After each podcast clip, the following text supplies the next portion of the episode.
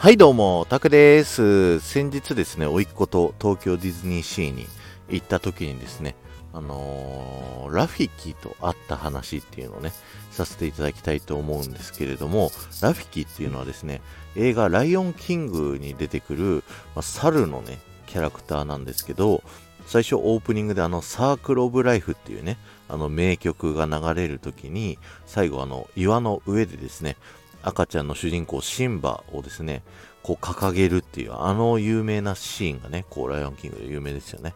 で、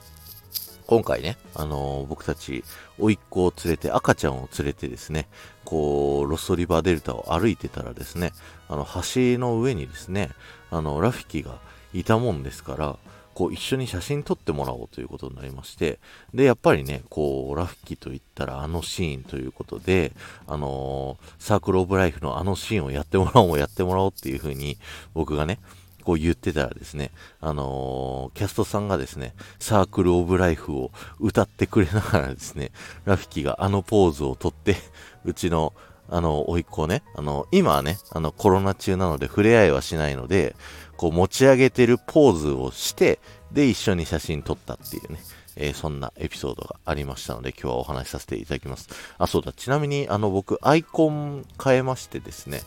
えー、アイコンにはですね、えー、その時、同じ日にあったですね、スクルージーっていうね、ドナルドのおじさんですね。のキャラクターと撮った写真をね、アイコンにさせてもらったんですけど、その時ですね、僕は、あのー、スクルージのパーカーをね、着てったんですよ。あのー、なんだったかな。アベイルっていう島村の、あのー、同じ系列店のお店に、なんかこのスクルージのパーカーがこう、発売したんだよっていうのをね、あの奥さんがなんかインスタかなんかで情報を仕入れてきてですね、それを買って、あのー服着てったんですけど、もちろん中はアースラ T シャツ着てるんですけどね。で、えっ、と、その時たまたまスクルージがいたんで、こう背中見せてこれスクルージだよっていう風にね、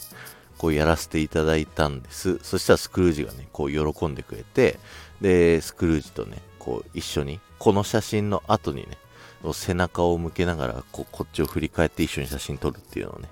やらせていただきましたっていう感じでね、あの、キャラクターと触れ合うっていうのもディズニーはね、楽しさの一つにありますので、皆さんぜひやってみてはいかがでしょうか。今日は終わりです。ありがとうございました。この放送が面白いと思った方は、ぜひいいね、残していってください。僕はめちゃくちゃ喜びます。そして、ハッシュタグ、タクラジトークタップしていただくと、僕は過去にお話しさせていただいたフリートークいろいろお話しさせていただいてますので、そちらの方も聞いてみてください。ではまた